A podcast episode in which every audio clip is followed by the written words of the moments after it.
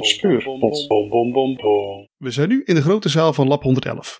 Mocht je er nog niet zijn, zet dan even je podcastplayer op pauze. En op het moment dat je wel in de grote zaal bent, zet hem weer aan.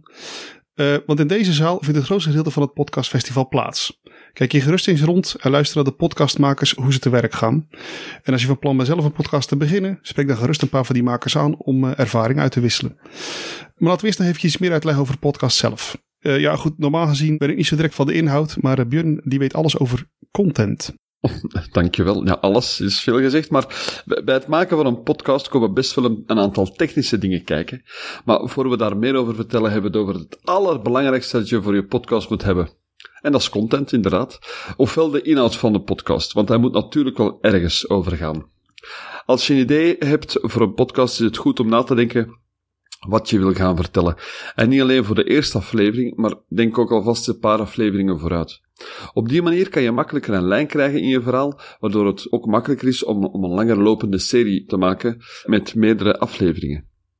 Ook als je podcast uit allemaal verschillende onderwerpen gaat bestaan, is het handig om alleen eens over deze onderwerpen na te denken en te bedenken of je er andere mensen bij wilt betrekken door bijvoorbeeld interviews of reacties of zo van die dingen.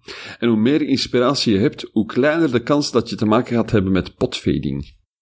Björn, potfading, is er nou echt hetgeen waar dat stukje op eindigt? Ja, het is niet misschien het leukste onderwerp, maar we moeten er toch even over hebben. Het komt toch maar al te vaak voor dat podcasts na een paar afleveringen eindigen. Dus potfading is eigenlijk het stilletjes sterven van een podcast. Ja, dat is ook weer zo natuurlijk. Het hoort er wel een beetje bij.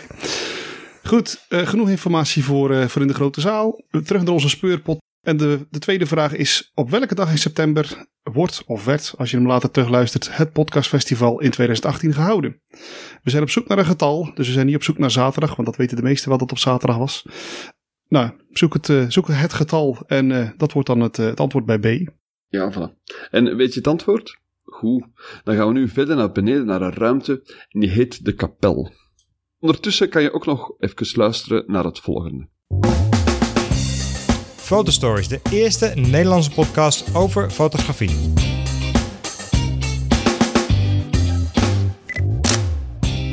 Ik ben Gijs Koning en ik praat je elke week bij op het gebied van fotografie. Nieuws over camera's en lenzen, tips en tricks, vragen van luisteraars en interviews. Ga naar www.fotostories.info om te zien waar je deze podcast allemaal kunt beluisteren. Sowieso natuurlijk op iTunes, Apple Podcast en Spotify.